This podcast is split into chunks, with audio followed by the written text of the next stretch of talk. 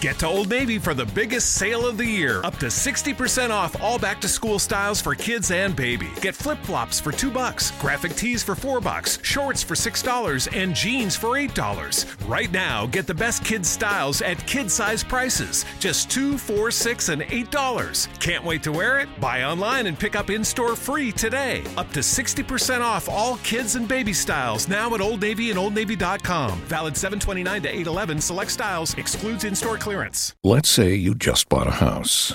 Bad news is, you're one step closer to becoming your parents.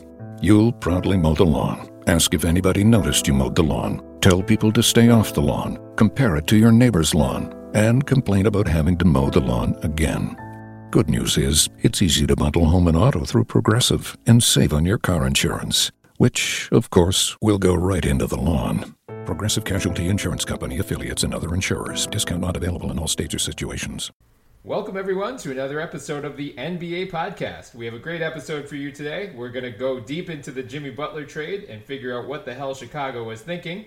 We're also going to recap the 2017 NBA draft, talk a little bit about the D'Angelo Russell and Dwight Howard trades, and hopefully wrap things up with a little primer on free agency. Before we get all that, just wanted to remind you that you can follow us on Twitter at the NBA Pod. In our bio, you can find all of our Twitter handles, so give us a follow as well. You can also find us on iTunes, so follow us there, subscribe, download, leave some reviews. We'd love any feedback. And we're being hosted this year on FanRag Sports, so check them out on Twitter at FanRag Sports and for their NBA content at FanRag NBA. Though the draft is over, we still have a lot of great draft coverage, uh, how prospects fit with their teams. We already have a 2018 mock draft coming out, and then free agency is only a week away. So we're going to have a lot of good stuff over the coming weeks. Let's say you just bought a house. Bad news is, you're one step closer to becoming your parents. You'll proudly mow the lawn. Ask if anybody noticed you mowed the lawn. Tell people to stay off the lawn. Compare it to your neighbor's lawn. And complain about having to mow the lawn again. Good news is, it's easy to bundle home and auto through Progressive and save on your car insurance, which, of course, will go right into the lawn. Progressive Casualty Insurance Company affiliates and other insurers. Discount not available in all states or situations. Involving that as well. So again, FanRag Sports at FanRag Sports on Twitter. Joining me as always this week is my trusty co-host Morten Jensen. Mort, how's it going? It's going well, Bryan, because my apologies. Uh, we are being joined by by two people who I have had uh, internet relationships with. That sounded way more creepier than I intended for about 13, 14, 14 years, I think. That's yeah. We we have so our normal third co-host Sarah Chalea could not join us today. She had to work. So instead, we have two special guests this week. Uh, one, Mark Deeks. Uh, you may know him as the proprietor of Sham Sports. Also does some great work uh, overseas. Loves the NBA. So Mark, how's it going? Thanks for joining us. Morning, gentlemen. Thank you for having that, Morten. I didn't think we were going to talk about our long distance internet relationship, but uh, there we go. Now, now everyone knows. Um, and can I have my ice cream maker back, please? we will settle the divorce after this podcast. Uh, Mark, can you let our listeners know where they can find you on Twitter and where they can follow your work? Uh, yeah, so I'm uh, Mark Deeks NBA on Twitter, which is the primary place to find what I do. I have a website that's covered in dust that we have are planning to relaunch, but have been since about 2009. Um, I work for Give Me Sport UK, the uh, sorry, Give Me Sport NBA, the NBA's official UK media partner, and uh, yeah, but mostly head to the Twitter, and you can see it's the side of my face. Nice. Good. Yeah, definitely check Deeks out. There are a few people on the internet who are more knowledgeable about the NBA and especially about the salary cap. So give him a follow. Our other guest joining us this week, another Mark, Mark Karantzoulis. Uh, Mark, welcome. Thanks for joining us. Thanks, guys. Thanks for having me back. Appreciate that. Yeah. Uh, so again, where can our listeners find you on Twitter, and where can they find your work? Yeah, they, they can find me at Mark K NBA. Not much work to to uh, to plug at the moment. It's been a bit quiet on my end, but that's fine. But uh, yeah, you can get me at Mark K NBA for all my Twitter ramblings on, on the Chicago Bulls. Perfect. Yeah, and so let's dive right into the Chicago Bulls. Uh, Mort and Mark, I just have to start things off by apologizing because you know it's been Jimmy Butler has been mentioned in trade rumors, frankly, for years. You know, at the draft last June, it seemed like something was about to happen. At the trade deadline, it seemed like something was about to happen. This week, Monday, we got rumors that the Minnesota Timberwolves were in on him and you figure, oh, it's just you know much ado about nothing again. Uh, within minutes of the draft starting, Markelle Fultz is like on the stage Thursday night, and then ESPN's Mark Stein breaks the news that they are close to consummating a deal with the Timberwolves. K.C. Johnson of the Chicago Tribune followed up a few minutes later uh, and confirmed that the deal was in place. So The Bulls uh, gave up Jimmy Butler and their number 16 overall pick to Minnesota in exchange for Zach LaVine, Kris Dunn, and the number seven pick. So, Mark, I'm gonna Mark K. I'm gonna start with you and just ask: Was that enough? Was that the ex- the return you were hoping or expecting for Jimmy Butler? Uh, for me personally, it wasn't enough. Uh, particularly when you think about this deal, the parameters of this, this deal, and, and you sort of cast your mind back 12 months, and it's essentially, it's essentially the same deal that was on the table 12 months ago. Then the only real difference, I guess, is the, the pick swap. But um, for me, it's not enough. I was I was firmly on on board with cha- uh, trading Jimmy if it made sense, and to me, making sense uh, meant getting hopefully a top five pick in this draft, maybe a future pick next season, and a young prospect of sorts that would have been my ideal trade package. I don't think the Bulls got anywhere close to that, so I'm a bit disappointed with the haul, uh, particularly when you think about the year Kris Dunn had in his rookie season, the fact that he's a 23 year old, and Zach LaVine's rec- recovering from an ACL injury, which, as a Bulls fan, has me very, uh, very tentative. but um, yeah, personally, I don't think the Bulls got anywhere near enough. That, that, everyone's reporting that that was the best offer on on the table, but if that's the best offer, don't don't make the deal. Right, right, exactly. Uh, yeah, of course, you know, no general manager is going to come out except for Vlade, who was after the Demarcus deal. he did say he had better offers, I guess, but no other general manager is ever going to come out and say, "Well, we had better offers, but we decided to wait, and then they went down." So, of course, the Bulls are going to sell it that way. Deeks, I know you are also underwhelmed by the return they got. Uh, could you explain, like, why did they include the 16 pick? That's what is boggling. You know, I'm already underwhelmed by Dunn, LaVine, and number seven for Butler as is. But then when they included 16, it was just, it was so bull. So what do you think? Why were they? Why they agree to that? I don't know. I'm not going to give you a, an answer that I don't believe. I don't know. Really, I don't know how they considered themselves to have sufficiently little leverage that they had to do that. Um, I was like uh, like my namesake Mark K. Uh, no, nothing against the Butler trade in principle, but against that one. Don't worry too much about Kris Dunn's rookie year. Yeah, it was poor, but he's still relatively young. It's one year. It's point guard. It's fine. Uh, he's still a legitimate prospect. He doesn't have to be a star prospect to be a legitimate one.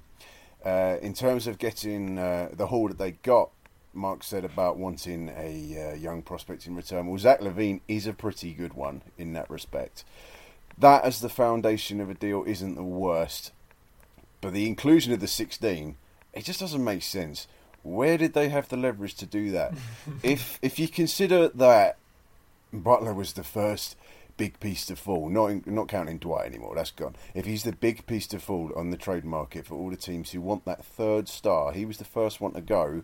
Why is he gone comparatively cheaply? You can understand if Paul George goes comparatively cheaply now, in light of the fact that he's clearly said he's going in free agency. So he, if he is the second domino, then that's going to be a bit lower. That'll be reflecting his trade value. But that wasn't the case with Butler. Yeah, he's a bit disgruntled in Chicago, but he's supposed to be. Things aren't going very well. So why if they had potentially all of the suitors, all of the teams out there that are looking for that third player, even that second player, which he is, he's a top. Do you know what? I love the fact that people seem to call Jimmy Butler a top 12 player in the league these days. What you're basically saying is he's 12th. Anyway, he's really good. Um, if that then gives them leverage, his free agency is coming up, but it's not coming up too quickly. Um, he will be eligible extension. The rules are slightly more flexible now He's still young. He's still improving. He just put up a career year. He's a two-way player, and how many legitimate two-way star players are there these days? I don't get it. Like, I get the trade in him. I get finally taking a direction.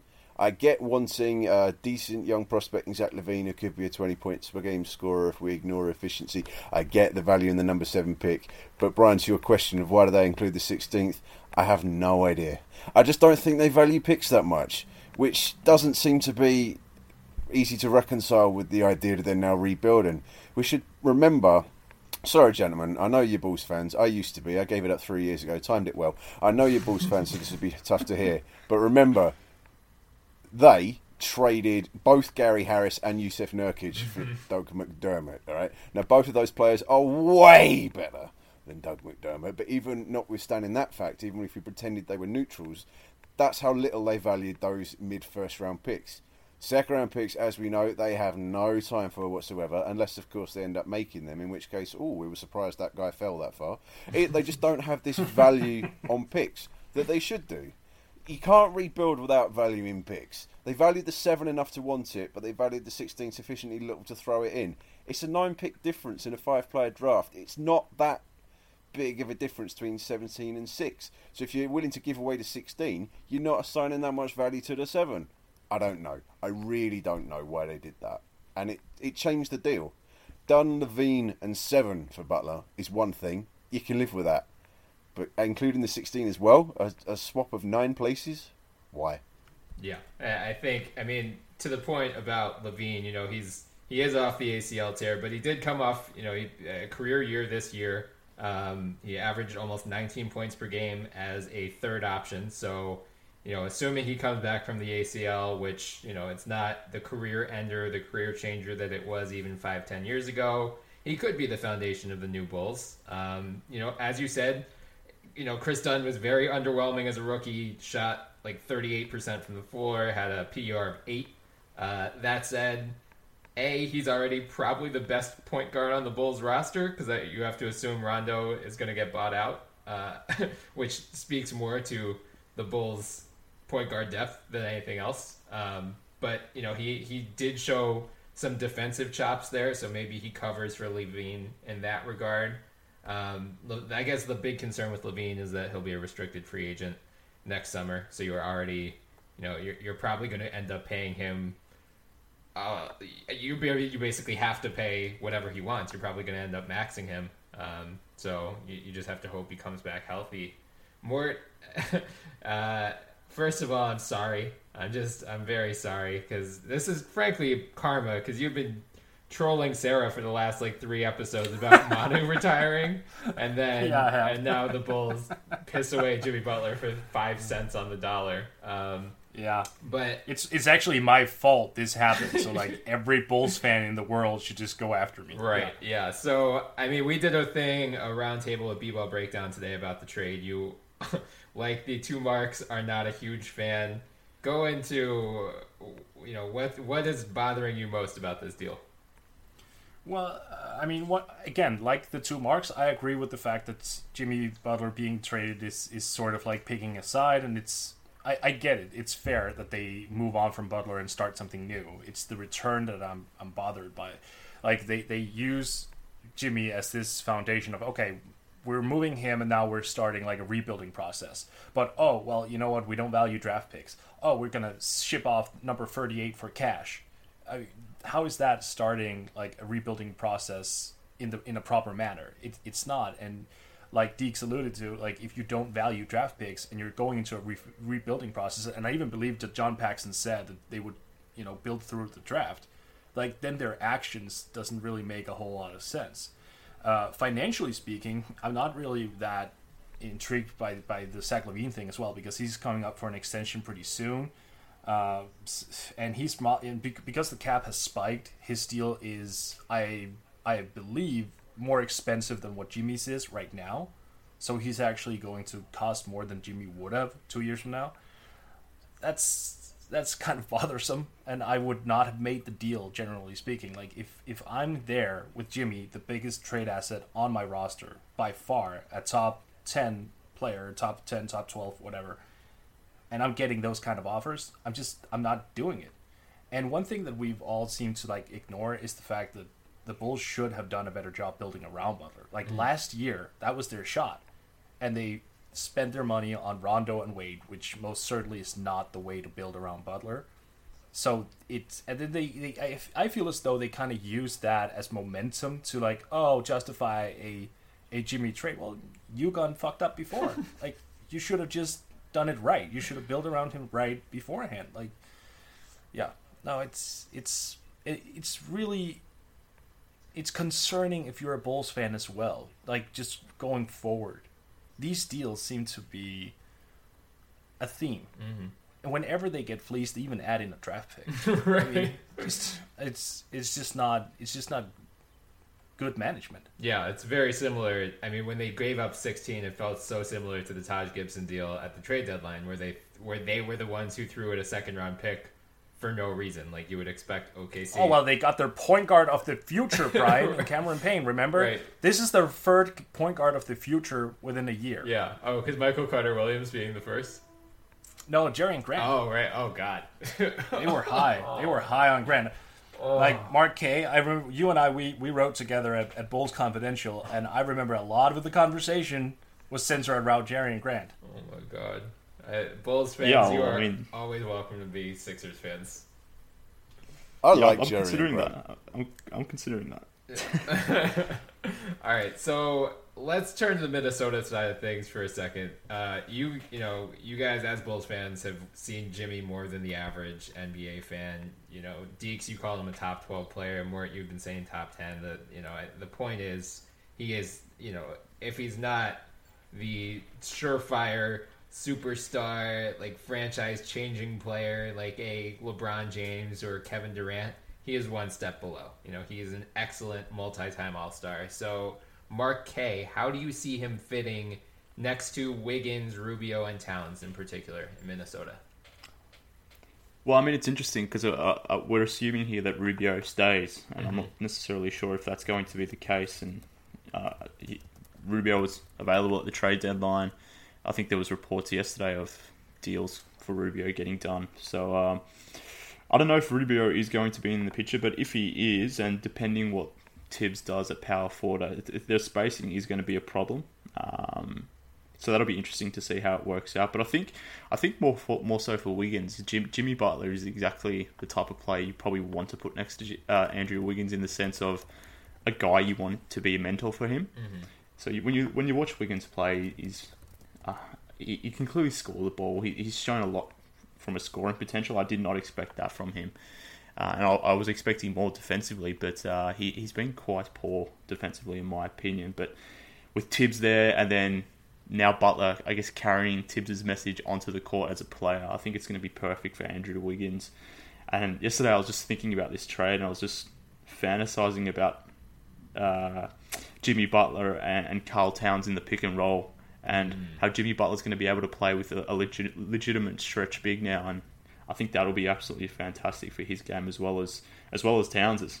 Yeah. So I think the fit's going to be really good, and, and depending what they do at point guard, if they can maybe move on from Rubio and find a, a shooter at point guard, or or maybe instead of playing Dieng and Towns, starting those guys, maybe finding a stretch four, I think that will be a really good a really good fit for Minnesota, and I don't see why they can't head towards the playoffs now.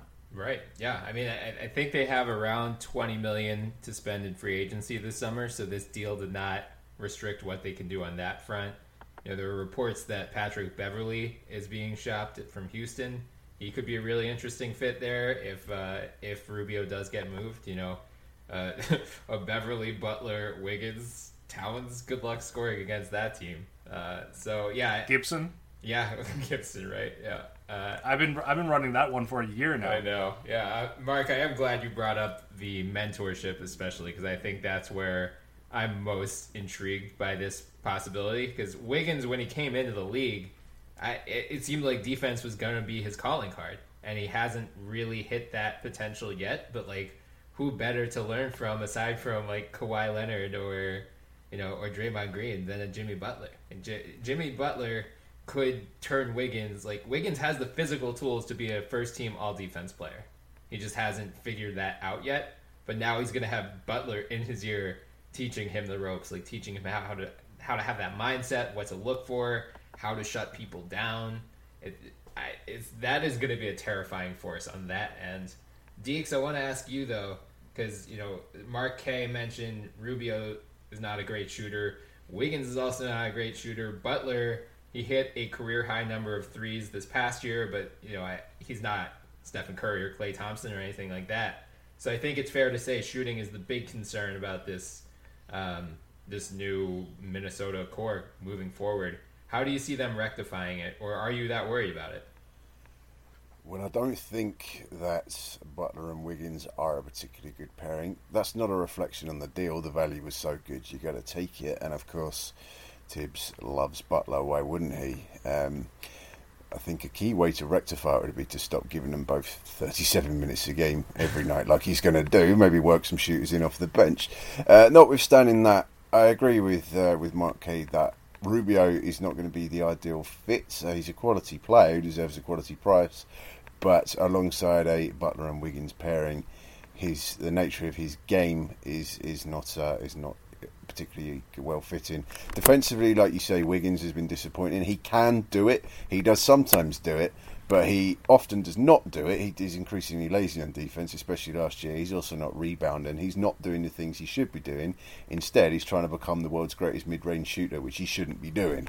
So, it's not that it's not the best pairing for now. Doesn't matter, of course. Do what you got to do. They got tremendous value.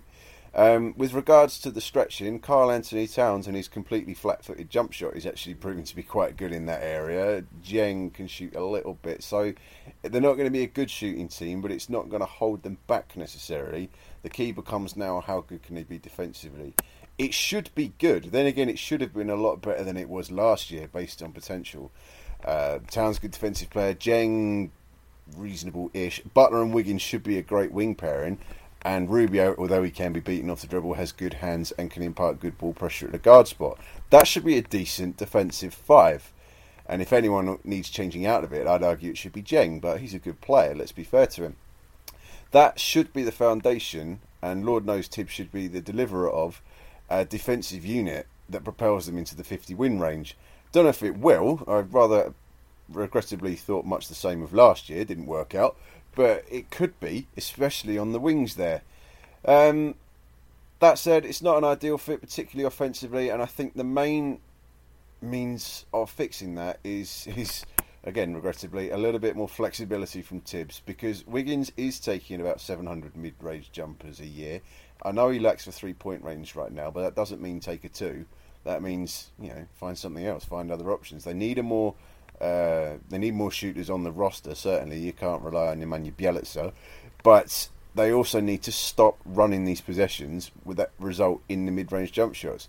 And we have to, knowing you know we've all got Bulls history here, we we have to accept that Thibs is partly that because he did the same in Chicago. It's ultimately kind of what got him fired. So what they now have is the majority of the pieces of the puzzle to get themselves relevant. Obviously, their current team unless Towns just keeps on going and going and going, which he might. Their current team is not championship potential anytime soon, but they are quite a few steps up the ladder now with the Towns and Butler pairing and some good players around them. So now Thibs has to make that work. He has to temper the minutes. There's no point running players off the floor. They're going to wind up like Deng. He has to be able to diversify that offense, increase the spacing. He can do that with the personnel he's got some added personnel elsewhere, less post players, more shooters, that can be done. But the pieces are there, especially defensively, and now Thibs has to mould it. Yeah, definitely. I mean, there's no question. As you said, you know, it's not the perfect fit, but if you're only giving up what they gave up, it's a no-brainer, right? You, you give up those pieces and figure it out later. So, Mort, I want to ask you. You know, you had the you had the Timberwolves as a playoff team last year, which proved a little premature. Do you think they're, you know, they're facing a lot of competition in the West, obviously, but do you think they are a playoff team next year? Yeah, I even went as far as saying I, I, I think they are a second round team. Mm-hmm. I, I think they could get that far, mostly because Jimmy, I believe, will propel them that far, especially combined with the fact that Karl-Anthony Towns is going to get better, Andrew Wiggins is going to get better. Thibs will now have a whole year of data under him with the Timberwolves, so I think he's more inclined to improve as a coach as well because he knows his guys a little bit better, and also because I do believe that Taj Gibson will sign there, uh, giving Thibs some sort of known commodity uh, on the floor, and and Taj is an excellent defender that only add to the defensive potential. Uh, I could be wrong, and he could go somewhere else, but right now I'm just I'm not seeing like a better partner out there. Um, so I believe the the Wolves will be in the playoffs, and like Mark said, not championship contenders, obviously, uh, but definitely an improved squad that should make a lot of noise. Uh, here's my hot take, Bryan. I know you love hot takes. I sure do. I, I believe that if this team comes off, you know, hot in the early part of the season and it's due to Jimmy, I think he can carry it to the extent that he throws himself into the MVP debate. Mm, interesting. Yeah, I mean, I think this team is just perfect for him, especially like- Mark K alluded to with the pick and roll with with Towns, you know, the pick and pop options as well. I, I- I think this just opens up Jimmy tremendously. yeah, I mean, uh, on the playoff note, if Jimmy Butler got last year's Bulls to the playoffs, you know, he he didn't have a single teammate nearly as talented as Andrew Wiggins, much less Karl Anthony Towns. So yes, the West is very tough, uh, and only got more challenging last night. But you know, the Clippers, depending on what happens in free agency, could fall apart. Memphis, one injury away from falling apart. Dallas is going to be more frisky next year.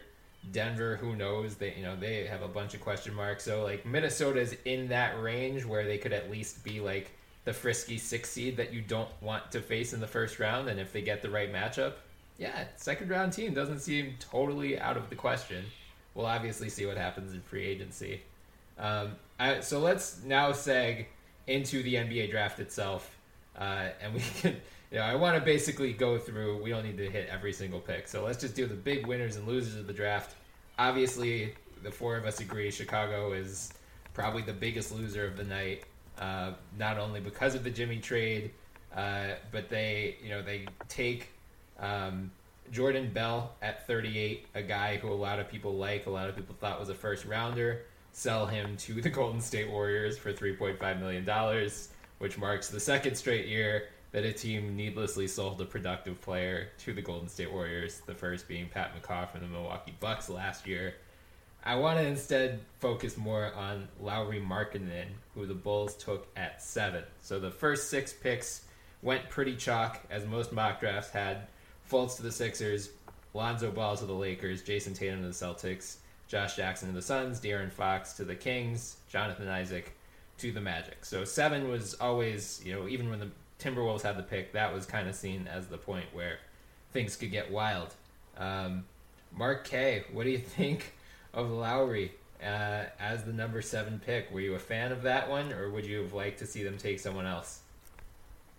Yeah, look, um, keeping with the theme of me being disgruntled, I wasn't happy with the pick. Um, look, Markkanen, I guess, was, was slotted to go in that range, so he was, he was going to go anywhere between 7 and 10, let's call it that. So I don't think it's a reach at all, necessarily. But personally, if I had the seventh pick, I wouldn't be picking Markkanen at that point. I would, I would have taken Dennis Smith, and I think mm-hmm. I think Dallas are a huge winner because of that. I think he's probably got the most upside of the guys taken in that say seven to twelve range. So, and if you think about where the Bulls are at, they really needed to hit on, on the at least in my opinion the best player available as as well as the guy that had the best ceiling. And in this case, I think that was Dennis Smith, and they didn't do it. They took they took Markkanen. I think Markkanen can definitely be a good pro. He's obviously an incredible shooter, and I, I would assume that translates from college to the NBA. But again, I'm a tentative Bulls fan because I was promised a lot of thing about a lot, lots of things about Nikola Mirotic's shooting, and, and even Doug McDermott sort of fell off on his shooting last year. So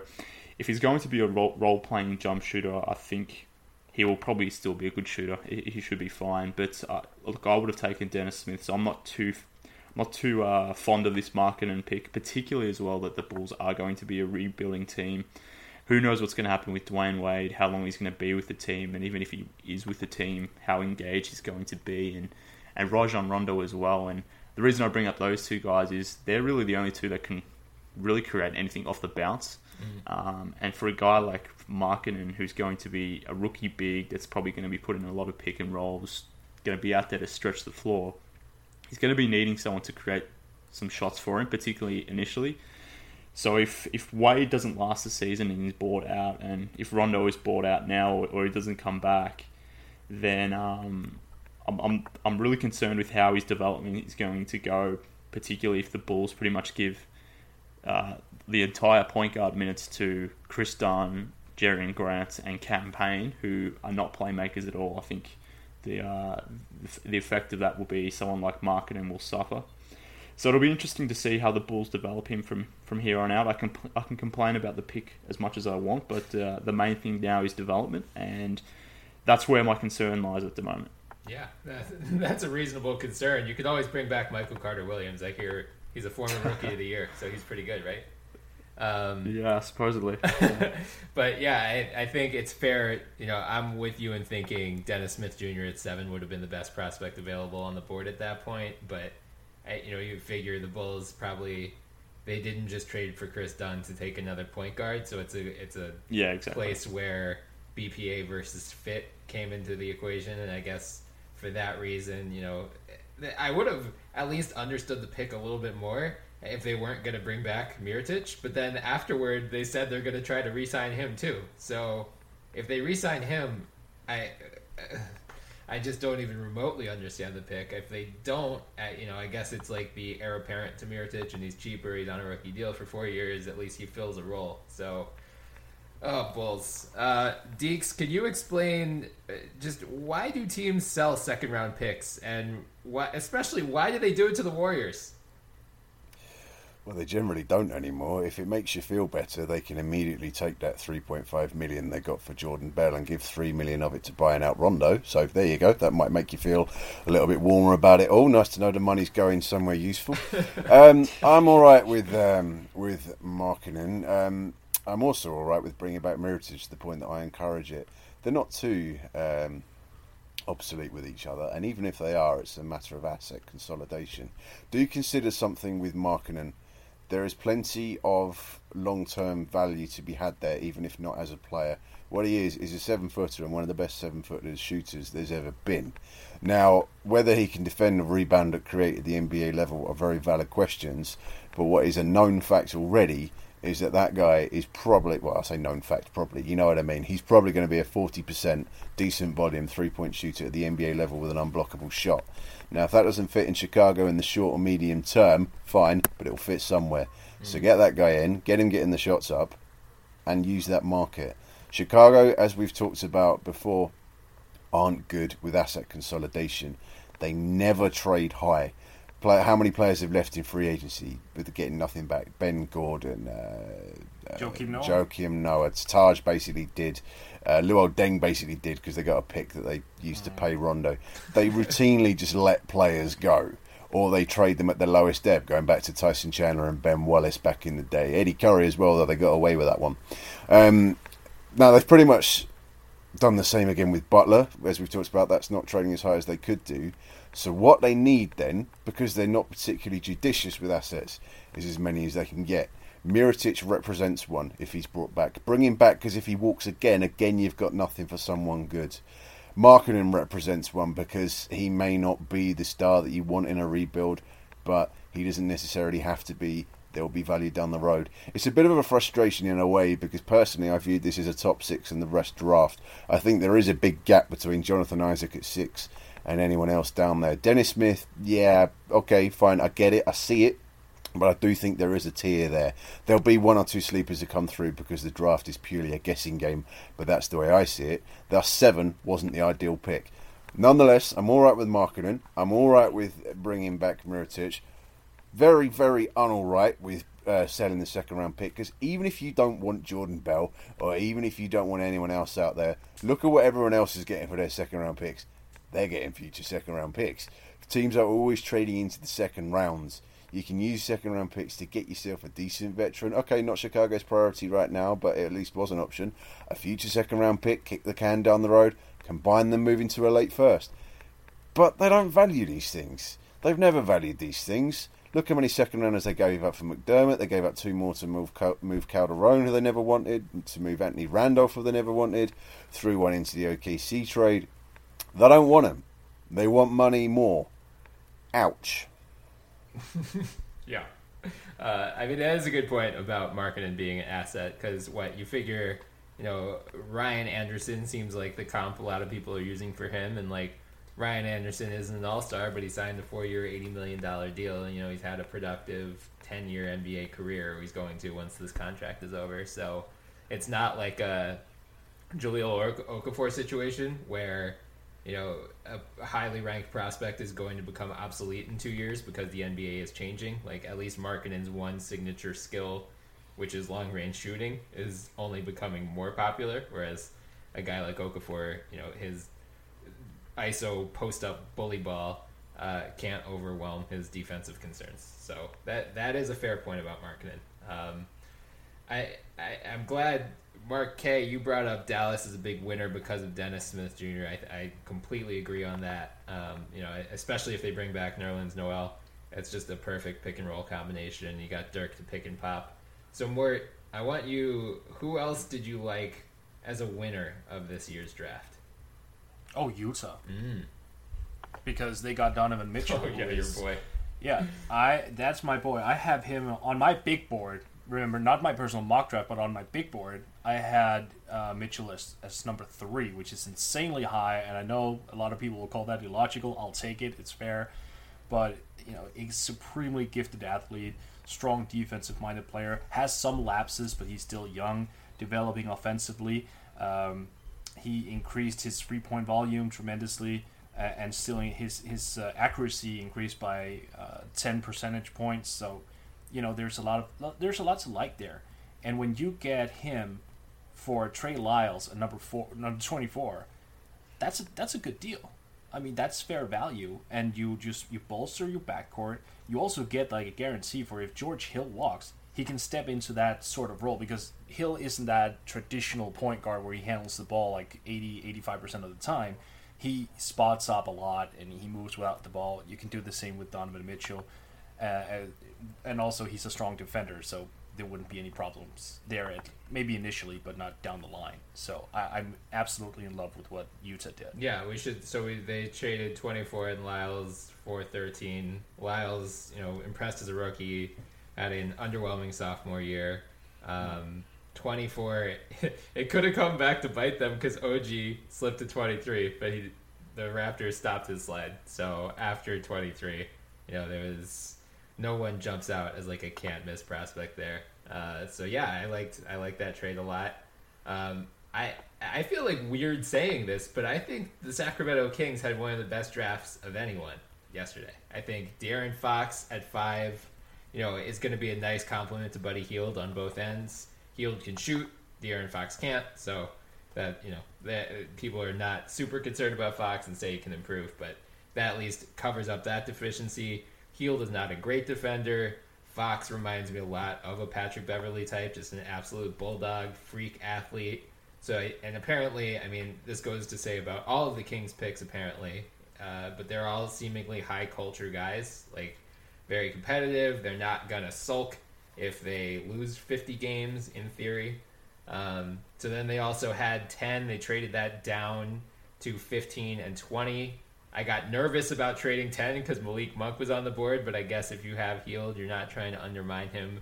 And, you know, that was Sacramento's thing for a couple of years there. Just take the best shooting guard available in the late lottery and see how it plays out. Uh, but they, they moved down. 15, they got Justin Jackson, who broke out at UNC this past year. 20, they got Harry Giles, one of, I think he was like the number two recruit this past year until his knee injuries. Uh, you know, he was very limited at Duke, only averaged about four points a game. Reminds me a lot of the Skal Labissiere pick from last year, where, you know, super high recruit, didn't play well in college, might take him a little while, kind of a high risk pick, but at 20, who cares? It's your third first round pick. If you miss at 20, it's like, it's not going to set your franchise back a decade. Uh, and then Frank Mason at 34. I just, you know, they don't have a single point guard under contract right now. So he's at least an interesting flyer to take uh, as a backup, as a third string guy. Uh, Mark K, who else did you like from this year's draft class?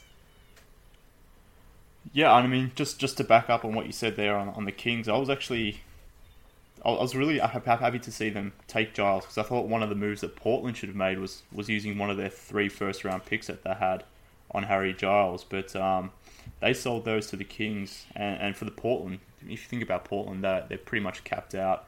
I would have used one of those picks to ship off a, a contract, uh, preferably Evan Turner. um, but I, I, thought Harry Giles would have been really good for them. You know, getting a cost controlled asset for four years on a guy that has plenty of upside for a team that's capped out. I thought that would have been good, but the Kings made that deal, and I thought that was a really good uh, a really good draft day trade for them. So you mentioned the Kings. I really liked what Dallas did. Obviously, I mentioned that before. Charlotte getting Monk at eleven was pretty good value. I thought Monk was for sure going uh, top ten. I thought he might go either seven or eight, but uh, he fell to eleven. So I think Monk going to Charlotte was was really good value. Um, the fact that the Warriors bought Jordan Bell. um, they, they could have been just sitting there, I mean, quite content with themselves winning a championship and, and winning it so convincingly, but it's not what the Warriors do. They just continuously are on the front foot and they go out there and get a guy who will have insanely good value at 38 and, and they go out there and pay $3.5 million for him. So this, who knows if Bell actually becomes a player or not, but just the fact that they had the the will, I guess, to go out there and do so was really impressive to me, particularly when the Bulls were selling those picks. I, I, was kind of in awe of what they did. But the other one for me was Toronto. So getting OG at 23, I think that's that's pretty much a steal for money. Mm-hmm. Yep, all of those I agree with. Uh, yeah, I mean, I I also can't believe we've got 40 minutes of this podcast and I haven't brought up the Sixers a single time. But the Sixers got Markelle Fultz, so they're winners. Uh, even though yeah, yeah, of course. Bryan of course. Colangelo, I will say his he kind of adopted the Bulls approach where they you know they had four second round picks and he sold two of them. One of whom Jawun Evans I really liked and I was really excited when I saw that name come up on Twitter and then I saw they traded to the Clippers and I got a little bummed. But Jonah Bolden's an interesting guy, uh, 36. I like Lessort at 50. Like I remember him being mentioned as a possible fringe first rounder mm-hmm. for a while. So that one's interesting. I like him too. Yeah, and then you know the trade they made at 25 they got um, I can't. I'm not even gonna bother saying his name because I'm just gonna murder the pronunciation. Uh, but a seven foot two guy who they're gonna draft and stash. I mean, they gave up an OKC tw- top twenty protected 2020 pick. So you know, I I saw they traded a future first for him, and I got very nervous. And then I saw it was that one. I was like, okay, I don't care. That's fine. It's probably to be two seconds. Um, so yeah, Philly, another big winner for me. Mark Deeks, uh, bring some negativity here. Who, aside from Chicago, wow. did, did you not like in this uh, in terms of team's performance in the draft last night? Yeah, let's get the grumpy Englishman to bring the negative. Awesome. I'm actually glad you asked that because I was going to say some positives, but uh, Mark K pretty much said the same ones I was going to say. I do want to add before I get into my negative world of pain that Sacramento for all the problems they have as a team, they were actually pretty good on the last Thursday in June. Two years ago, they got Willie Cauley Stein, who mm-hmm. personally I'm extremely biased towards, but has to be the greatest 8.4 rebound player that's ever taken the court. um, last year, they moved down five spots from 8 to 13, and in doing so, picked up an extra first round pick. Uh, the rights to Bogdan Bogdanovic, who's an NBA caliber rotation player, it's essentially mm. like picking up another first round pick, and a second all from moving down five spots. They moved down five spots again this year and got two players at 15 and 20 that I would argue are going to be better than the one that Portland picked at 10. They're pretty mm-hmm. good at drafting these days, and Fox. So, yeah, they have a roster absolutely stacked with their rookie scale contracts now. It's, if anything, it's already full. But that's a pretty great start. They just need one or two of them to come through with stars, and they're there. Uh, as for the, you asked me before about the selling of second round picks. Philadelphia's selective aggression in getting Fultz, and also the Latvian. I can't pronounce it either. Um, but he's actually he's a good drafting stash, by the way. He's got plenty of offensive talent. He just needs to toughen up and actually board. Um, that is a pretty good use of their uh, of their assets. Very selective aggression, certainly in getting Fultz and getting that core. They have to sell the seconds, I think. Being fair to them, on account of running out of space mm-hmm. because of what Hinkie did, they've got so many picks, both now and in the future, that space is already at a premium. The roster's getting full up. Korkmaz still needs to come over. I guess they could have tried to consolidate them for future picks down the road, but you know, space runs out. The flip side of the Utah deal that Morten uh, loves so much is that Denver ended up getting uh, Tyler Lydon at 24 and Trey Lyles in exchange for uh, for Mitchell. Now, I don't like that for them. I like most things that Denver do in the draft. They're very good at it. The Jokic pick is going to be one of the greatest in a generation. It already is. Uh, Jamal Murray last year looks like the point guard of the future. They have uh, a knack for finding quality at value. But because of that, what are they going to do with Lydon? What are they going to do with Lyles? Are either of those players going to be better than Hernangomez is going to be? Hernangomez is already an excellent stretch four. He shot 40% from three as a rookie and has great energy, athleticism, and defense. Lyles and Lydon, they're now competing with him for space. Was this was this a deal that was done purely because they're assuming that Gallinari is going to walk? Possibly, and that's a shame because that's not the outcome you want to see from a lottery pick. So I don't really like it for them, but uh, I will defend Sacramento to the hilt on draft night. Yeah, I, I, it, it's weird. Like everyone was saying the Kings had a good draft. It was like the twilight zone. I mean, I guess you know Donald Trump is president, so it's been the twilight zone for seven months now. But Well, they, they seem to be pretty good at it, and Yeah. I can't ignore the fact that in making that trade down last year, they did go from Marquese Chriss to Papagiannis. Now, Papagiannis needs a lot of time; he might be good, but Chriss was one of the standouts of last year's particularly forgettable draft. At the end of the year, he down the stretch of the season, sorry, he proved himself to be a very good new age four. So yeah, it's not for nothing they traded down for five picks, but they got great value doing it, and they've done so again. I know you wanted negativity. Sorry, let's let's give the Kings their due. They've made a lot of mistakes on the trade market, and they've got no free agency lure, but they have acquired a lot of uh, draft picks, and they're doing all right with them.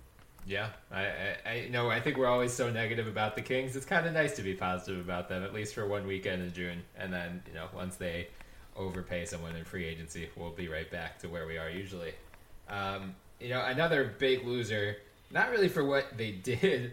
Uh, you know, I like Frank Ntilikina at the Knicks, but I think the Knicks are just such a dysfunctional organization right now. You know, the Kings, based on how they're drafting, they're keeping things a little more quiet. It seems in the last year. Like I think the Knicks are now the worst run franchise in the NBA by far, possibly in like all of professional sports. I just can't understand how Phil Jackson still has his job the way he has undermined Carmelo Anthony, and now he's alienated Kristaps Porzingis, which is insane. It's like the one, the best thing he's done by far, and now he, you know, he's leaking trade rumors and for whatever reason, you know, leaking that he's doing it because Kristaps skipped the exit meeting. So for that reason, I'm just worried about Frank Ntilikina's future because I have no faith in the Knicks developing talent. You know, they have Kristaps, they have uh, Willy Hernangomez, who played really well last year. They have some intriguing young guys, but I just fear for Frank's future because, God forbid, the Knicks trade Kristaps. He's going to be the best prospect on that team. Uh, so, prayers up to Frank Ntilikina's NBA career. Mort, were there any other uh, losers from the draft, or do you want to move on to the D'Angelo Russell trade? Well, now that you mention it, no, I was. Uh, let's move on to D'Angelo Russell because honestly, I think we should break out the Lakers into what they did on draft night and then the trade because I love what they did at tra- at the actual draft, like Thomas uh, or um, Thomas Bryant. There we go. I just yeah, I, I love that pick. Yeah, and jo- Josh Hart trade and Josh Hart, yeah, as shooting guard coming in, uh, they kind of need that having you know rid themselves of D'Angelo. I was not a big fan of the trade though. Mm-hmm. Uh, I, I think that they sold low in terms of value. But then again, I mean, if a whole league is is hell bent on D'Angelo not being that guy and not having that value at all, then you know who knows. But personally, I, I just I am opposed of trading low. I want to see where it can go, and considering that he's what 21, 22, I'm, I'm just not ready to rule it out. I would at least have given him another six months to see if he could raise it up a little bit. Yeah, but yeah. it is what it is. Yeah, for some context, I mean, I should we we should mention we recorded an episode Tuesday, and then naturally an hour after we stopped recording, this D'Angelo trade happened. So it is D'Angelo Russell and Timofey Mozgov to the Brooklyn Nets for Brook Lopez and the number twenty-seven pick, which they used to select Kyle Kuzma, I believe, or Kuzma, however you say his Yeah. name. Um, basically, it's a salary dump for the Lakers. They wanted to get out of Mozgov's contract. Brook Lopez is on expiring. Brook Lopez is a really good player. He's going to help them win games next year. And then, you know, the the grand plan it seems is to get both Paul George and another max free agent next summer. There's been a lot of whispers about LeBron James wanting to go to LA. If not him, uh, Russell Westbrook could be eligible. You know, if he doesn't sign an extension, he could become a free agent in 2018. DeMarcus Cousins could become a free agent in 2018. So it sounds like that's kind of where the Lakers. We're back to Lakers exceptionalism. We're back to where the Lakers. We could sign whoever we want, and everyone's going to come to us. Um, so that that just explains the kind of the Lakers' perspective. And there's you know, there's been a lot of I don't want to say chatter necessarily, but like Kevin Ding of Bleacher Report for months now has been kind of alluding to the Lakers not being as high on D'Angelo Russell as one would think. Uh, it seems like they're just concerned with his, they, you know, I don't know what it means. They say leadership, like I don't know what about him, his personality or whatever is rubbing them the wrong way, but clearly something did, um, and they you know, they decided they wanted to build around Lonzo Ball. They didn't want to try the Ball Russell pairing. So, Mark K, I know you and Mort were going back and forth on Twitter about this trade. You seem to be more understanding of it than Mort was. So, why did you? Uh, just tell me, like, what, what did you like it for the Lakers, or at least do you understand why they did it? Yeah, I wouldn't say I liked it. I, I wouldn't say I liked the deal. I understand it to a degree, and I, I think the way we judge the deal sort of almost needs to be reserved until we see what they do going forward. I mean, if they if they don't get anyone in, in, in free agency, if Paul George, if if Paul George is the only guy they get, and LeBron doesn't come, Russell Westbrook has all these names, and they've just unloaded uh, Timo Mozgov's deal uh, and, and putting Russell on that package just to do so, then I think at that point we can say it's a, a pretty horrendous deal. But at the moment, I'm willing to give them time, but I guess it all it almost comes back to what what you individually feel about Russell. I, I was never big on Russell, I guess, coming into the draft, and then and then once he came into the league, personally, I just didn't see anything that I would like to see from my point guard in terms of how, the way he plays.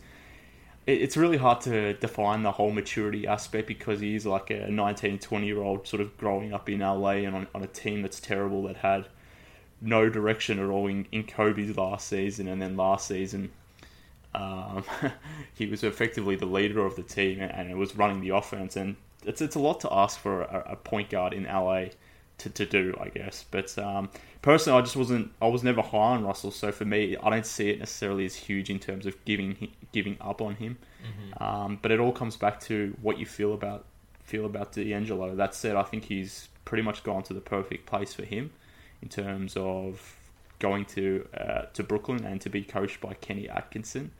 Um, everyone talks about his developmental skills, and, and that's exactly what D'Angelo needs. And, and maybe this fresh start is the kick in the pants that he needs to sort of get his career back on tracks because I think he had some pretty good numbers last year, but I'm not too sure if the the intangibles are there, and that's purely subjective from me watching him. But um, who knows what it, what it will be? But obviously, the Lakers didn't necessarily feel that they could run Ball and Russell in the backcourt together, and, and and I totally get that.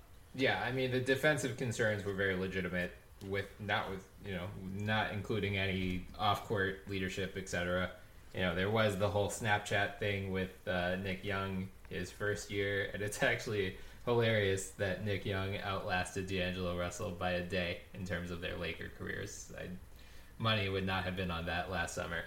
Um, but uh, Mark, as you said, I think the Nets are the perfect place for him. I mean, hopefully it does give him that kind of extra motivation to realize, like, look, you know, I was the number two pick, but it doesn't matter. Like, I could easily flush out of the league. You know, Anthony Bennett was the number one pick, and he's already out of the league. Jahlil Okafor was the number three pick. He's not going to play very much next year. Like, if I don't, you know, shape up or whatever, uh, my NBA career could be a lot shorter than expected. And next to Jeremy Lin, I think Mark you alluded to like how you don't see him as this you know traditional pure point guard, and I agree. It seems like you know the Lakers were experimenting with him coming off the ball, especially toward the end of the last year. They were having Jordan Clarkson as their nominal point guard, So I think playing alongside Jeremy Lin in Brooklyn, at least for a year, is going to be pretty interesting.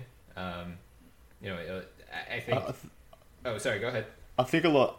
Yeah, sorry. I I think a lot of it has to do with Magic as well. Mm-hmm. Um, so Magic, obviously, being you know the, the, the previous point guard or, or one of the the greatest Lakers, I guess, and seeing himself trying to identify himself in in the point guards that the Lakers will be bringing through. I think he can see that in Lonzo Ball, but he probably couldn't see that in D'Angelo D'Angelo Russell at all. So when I'm thinking about this deal, it, to me, just personally, it's completely speculative. But it's I don't think Magic saw himself in or saw a point guard that he could relate to uh, in, in D'Angelo Russell, where he could see that in Lonzo Ball. And there is a quote going around on Twitter at the moment about D'Angelo from Magic, and, and he's essentially saying that uh, D'Angelo wasn't a leader and that he wanted someone that can make or someone that was would be a leader and can make others around him better and a player that other players wanted to play with. So, I mean, the stuff that we won't know because we weren't weren't obviously in the locker rooms, but it just for whatever reason, Magic has made the call that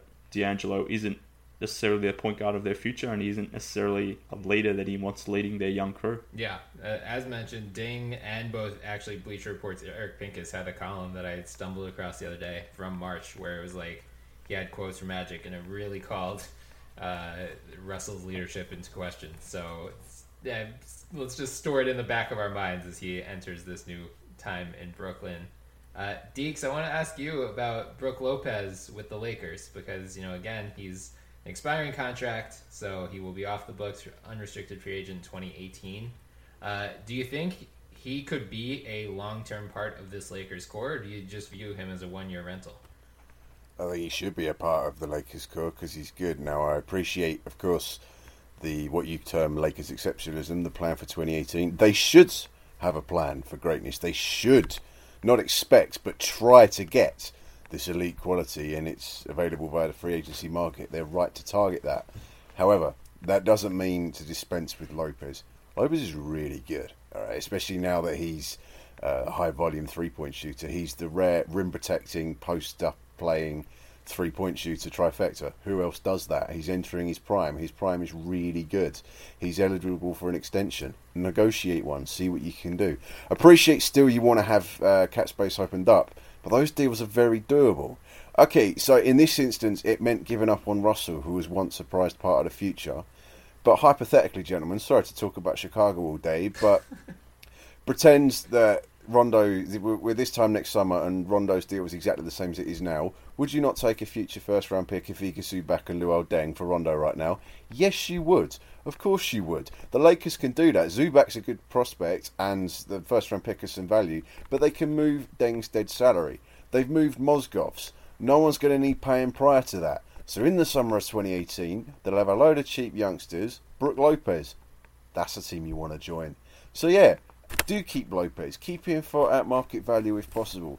Get something for that. I totally agree with Mark Kay's comments on D'Angelo Russell. They wanted prime Manu Ginobili. They more sort of got Toronto era Mike James for the moment, but never mind. He's young and uh, yeah, he probably is immature. That'll come with time. Not to worry. I agree that was a perfectly expendable part of the future because he wasn't the future that they're striving for. They're striving for greatness. Fine. I like it for both teams. I think being able to uh, shift one part of the two terrible uh, contracts that they signed last year in Mozgov and Deng was valuable. They did still get something for him in that they did get a first round pick that they've used on Kuzma, who could be another Larry Nance. They also have um, Lopez, and yes, he's an expiring contract, but that shouldn't be where his value lies. His value should be in being a very high quality NBA centre who is still has still many years of his career left ahead of him, which will still be a high quality NBA centre. So I want to reject the use of uh, the descriptor of him being as an expiring contract. He is more than that. For Brooklyn, given their lack of assets in the post Billy King era, it's a good deal for them because whilst Lopez was their most valuable asset, he was about to stop being one unless they could extend his contract. So they've got something for him before he went. They're going to have to swallow the cost of Mozgov, but they can do that because there's nothing else they can do with the money anyway. So selective aggression in free agency, signing players such as Jeremy Lin and Trevor Booker, who they may be able to turn around for future picks because they're signed at market value. that sort of thing combined with picking up on reclamation projects like this is the way they're going to build a foundation without the control of their own draft picks. So I like it for them as well. I like it for both teams. You can't really often say that about a draft night deal, and Lord knows we didn't say it about Jimmy Butler. So. Yeah, I know you want me to be negative, Bryan, but I can't do it, buddy. Sorry. No, that's fair. I, am kind of the same way. Uh, I mean, I love it for the Nets, as you said. Like this is the way they need to build because they have no picks until 2019. You know, D'Angelo Russell. You know, whatever you think of him, still number two pick two years ago. Has you know has still has enormous offensive potential, defensive concerns, of course, but you know, the Nets just can't. They don't have avenues to get young talent like D'Angelo Russell. Like he immediately has become their most valuable asset. And like this Brook Lopez deal came out of nowhere. I mean, no one was really. It's too early in the the schedule, I guess, because you're focusing so much on 2017 free agents that you're not really thinking, uh, at least in the forefront, about expiring contracts in 2018. But as you said, Mark, he's gonna lose value by the day because you know he he wasn't gonna resign in Brooklyn in all likelihood. Like, why would he? Well, he uh, he might have done. Sorry, I didn't, didn't mean to cut you off. He might have done on account of the fact that he never expressed any qualms about being there, even mm. as things fell apart around him. He was a, a, loyal loyal member of the team. Never never acted up. Had value to them as a player going forward. Certainly, there was mutual respect and trust there. He might have done. Nonetheless, it was a means of getting the uh, the young core talent that they generally otherwise lack. Right. So for them, it's cost them Lopez, who could have been that beautiful one club man who spent his entire career there, but it was worth it for getting Russell. If they can now flank him by trying to do what they did last year with Allen Crabbe and Tyler Johnson, Allen Crabbe, sorry, and Tyler mm-hmm. Johnson to sign. Uh, quality youth to overly big deals and hoping the teams don't keep them. If they can try that strategy again with players like JaMychal Green and Otto Porter, they got a core. They didn't want to trade Lopez, I'm sure, other than the fact that it was their best means of getting to what they wanted slightly more than that. So I think he would have resigned, and I'm a little bit miffed because I've got to throw away a lot of words I wrote about the value of extending him in the future because I was didn't see a trade like this coming. But nonetheless, it was for the best. Yeah. Well, you could just turn it into a Lakers column instead of a Nets column now.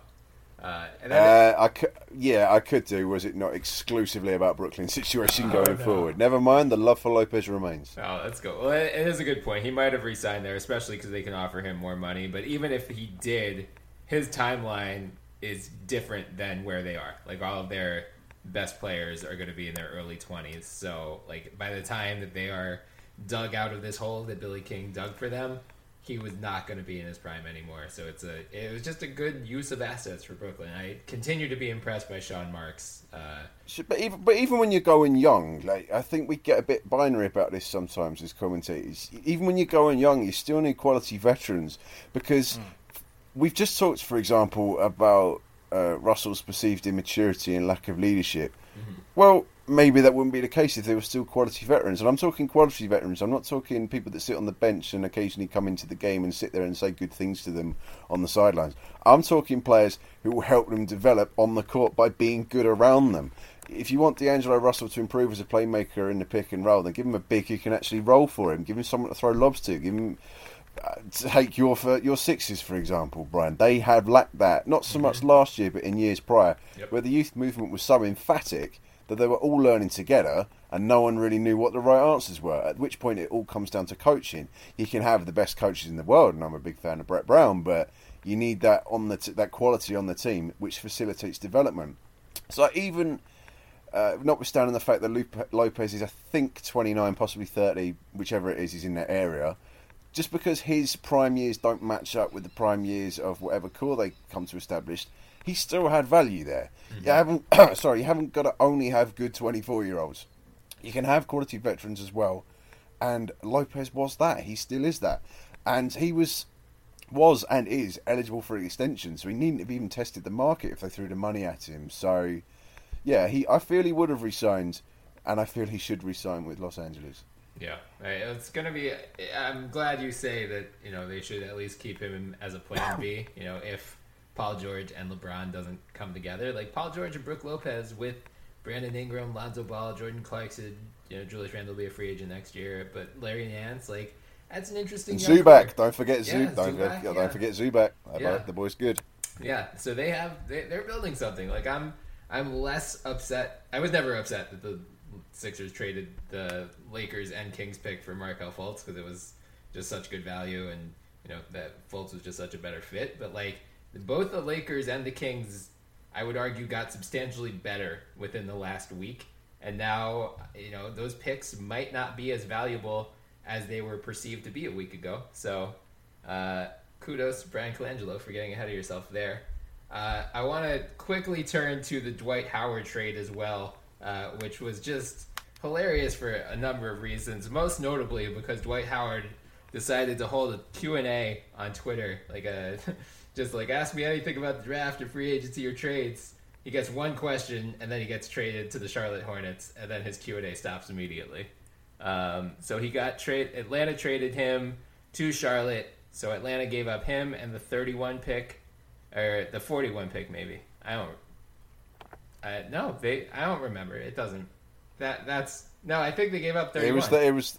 Yeah, it was. It went down yeah, ten oh picks. gosh. Yeah. So they gave up Dwight and 31 to Charlotte for Miles Plumlee, Marco Belinelli, and 41.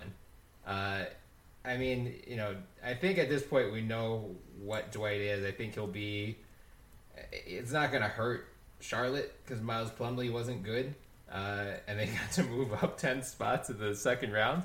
Uh, so I want to focus more on the Atlanta side of things. More, what do you think this trade means for Paul Millsap's future in Atlanta? Do you think is this the signal of the start of a rebuild, and are they not going to offer him the huge contract that he's likely to receive otherwise?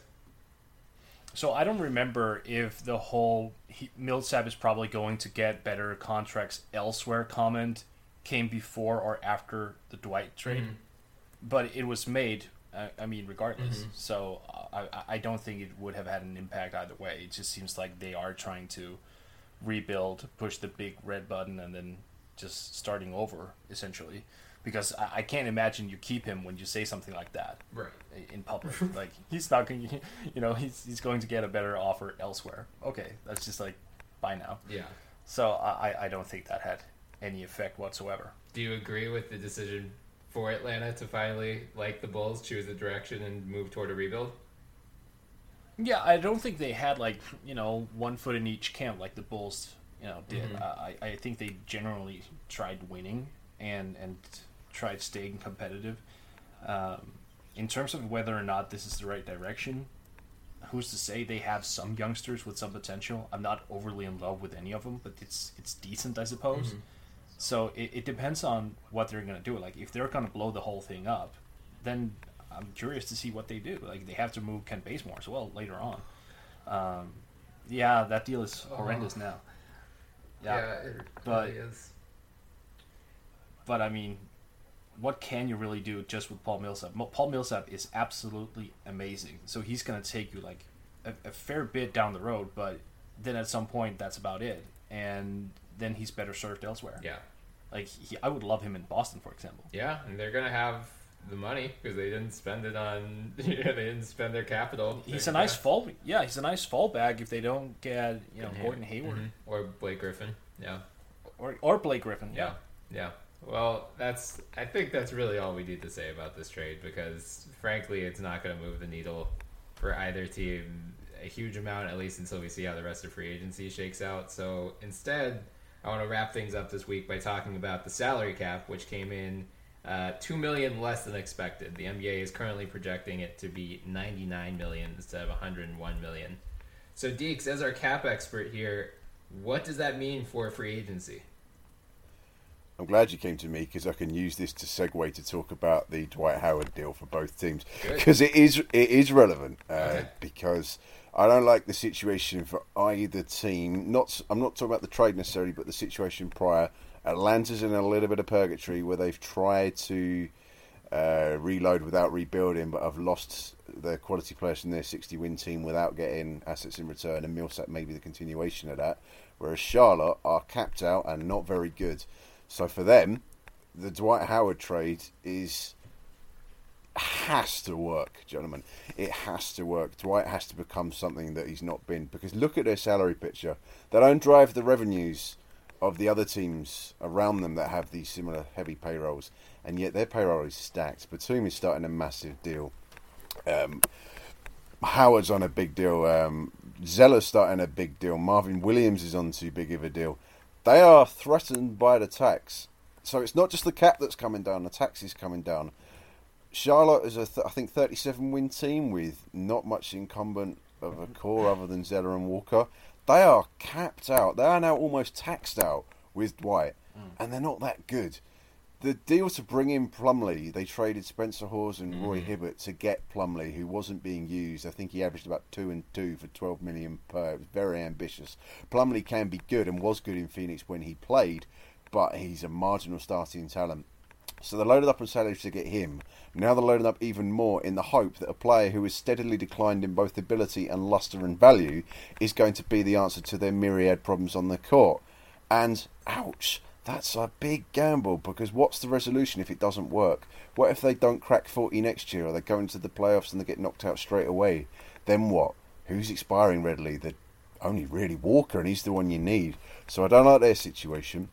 And as for Atlanta, it wasn't so much a commitment to a rebuild because they didn't get anything of value. They got Plumlee, who's an expensive backup, and Belinelli, who's going to be a mediocre, mediocre to decent veteran for one year and then walk. Um, for them, it was addition by subtraction. It's not a commitment to a rebuild, and it doesn't necessarily free up their salary picture any. It's just that Dwight didn't want to be there, and he didn't really help them. Which is not a glowing endorsement of Dwight, but that's what he's become at this point. It must be difficult. Well, it should be difficult for him to look at Houston now and see how Clint Capela is doing, and think, yeah, that could have been me if I'd have been a bit more humble and stopped posting up once every two trips.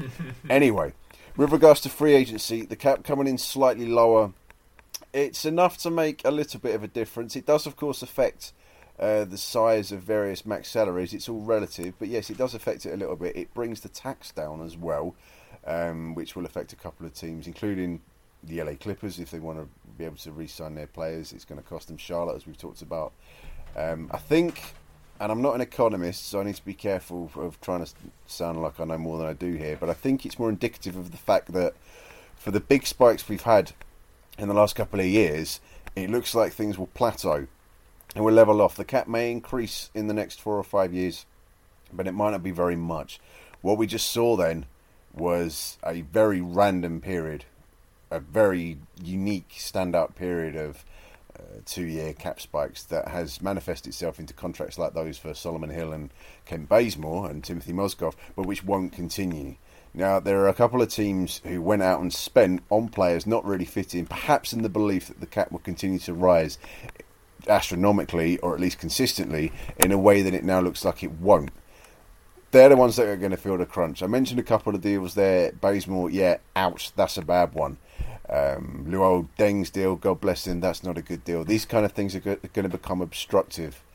The new CBA and the one prior to that uh, has made contracts shorter. There's a lot more unguaranteed salary, which for incumbent deals can still be used in trade in the way it was prior. There's a new rule about how um, unguaranteed and partially guaranteed salaries are only used in trade for the amounts of the guaranteed salary rather than the entire amount. But that's only for new contracts. There's a lot of old contracts who still have unguaranteed years, they'll still have trade value. Rondo, for example, that we talked about before.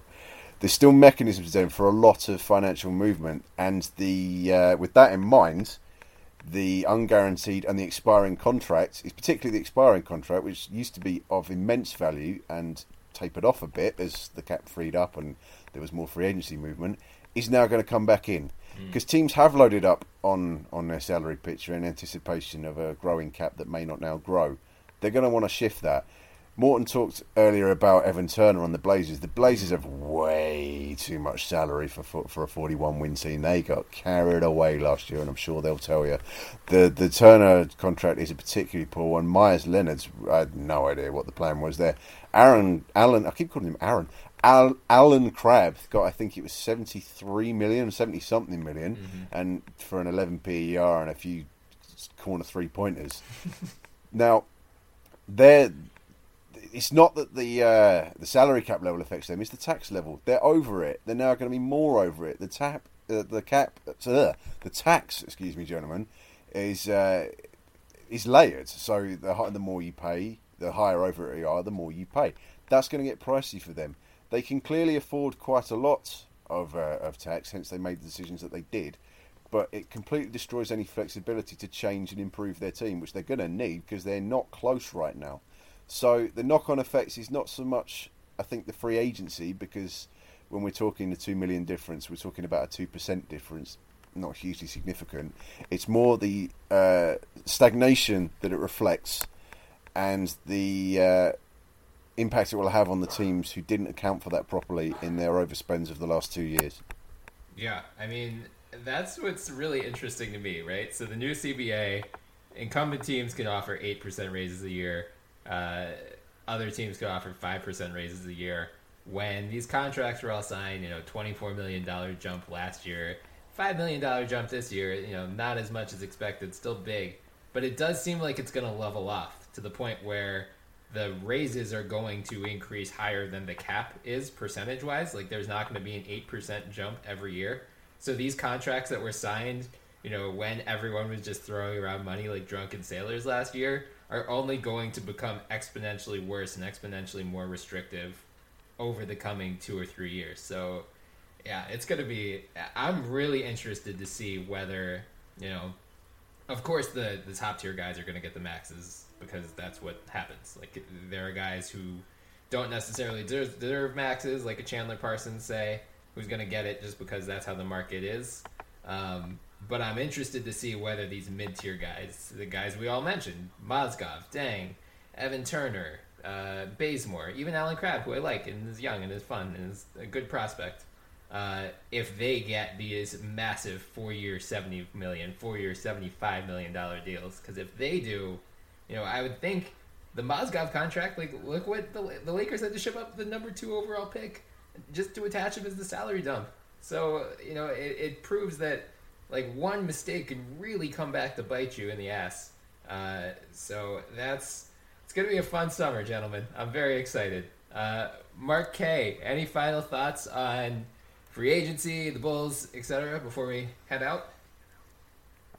Look, to be honest with you, I haven't even thought that far ahead. I'm still reeling from yesterday, so uh, I, I have honestly no idea what the Bulls are going to do from a free agent perspective. I guess they're going to hold on to Mirotic, hopefully re-sign him and potentially trade him on later later on. Like Mark said, that way they don't lose an asset for nothing once more, like they've uh, continuously done. But uh, in terms of the larger free agency piece, the name I'm really intrigued to see is, is Chris Paul and, and what he does. Mm. Um, we saw Pau Gasol opt out of his deal.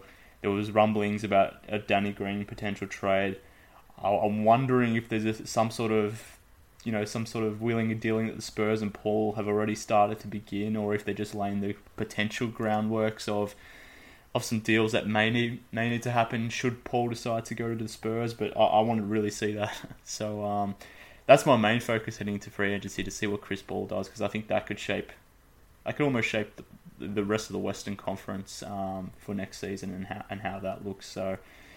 Yeah, that, that's my main takeaway heading forward. But um, yeah, as I said, still reeling from that uh, Jimmy Butler trade. Reasonable. Uh, yeah, I mean the Chris Paul thing is going to be interesting, especially you know LaMarcus Aldridge rumors started popping up on draft day. Uh, so we will hopefully yep. Sarah will be back next time. We could talk to her uh, about kind of the state of the Spurs heading into free agency. Until then, gentlemen, I want to thank you both for joining us today.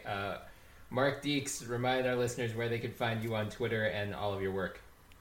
Allen Crabbe is not a good prospect. Mark Deeks NBA is my Twitter handle. Some love to Scala BCA, but by the way, I didn't pay that forward earlier when I was talking about the Kings. Got love for Scal.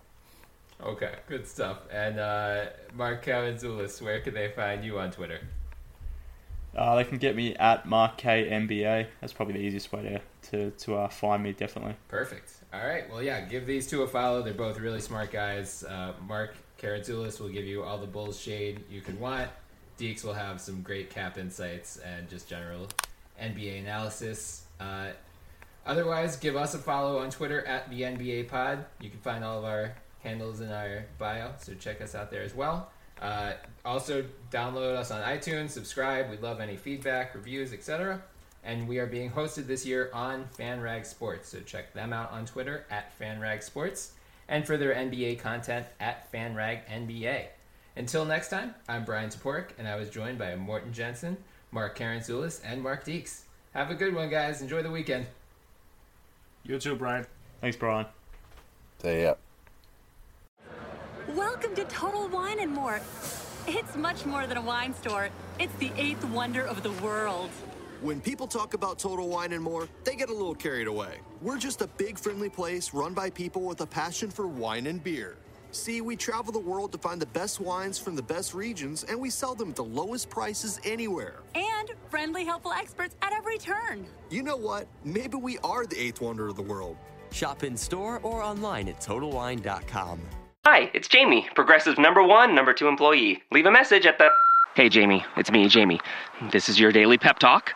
I know it's been rough going ever since people found out about your a cappella group, Mad Harmony, but you will bounce back. I mean, you're the guy always helping people find coverage options with the Name Your Price tool. It should be you giving me the pep talk. Now get out there, hit that high note, and take Mad Harmony all the way to nationals this year! Sorry, it's pitchy. Progressive Casualty Insurance Company and affiliates. Price and coverage match limited by state law. The Starlight Lounge presents an evening with the Progressive Box. Old moon, yeah. That's Hugo, tickling the ivories. He just saved by bundling home and auto with Progressive. Gonna finally buy a ring for that gal of yours, Hugo? Send her my condolences. Hi-oh! This next one's for you too. There's a burglar in my heart. Thank you. Progressive Casualty Insurance Company and affiliates. Discounts not available in all states or situations.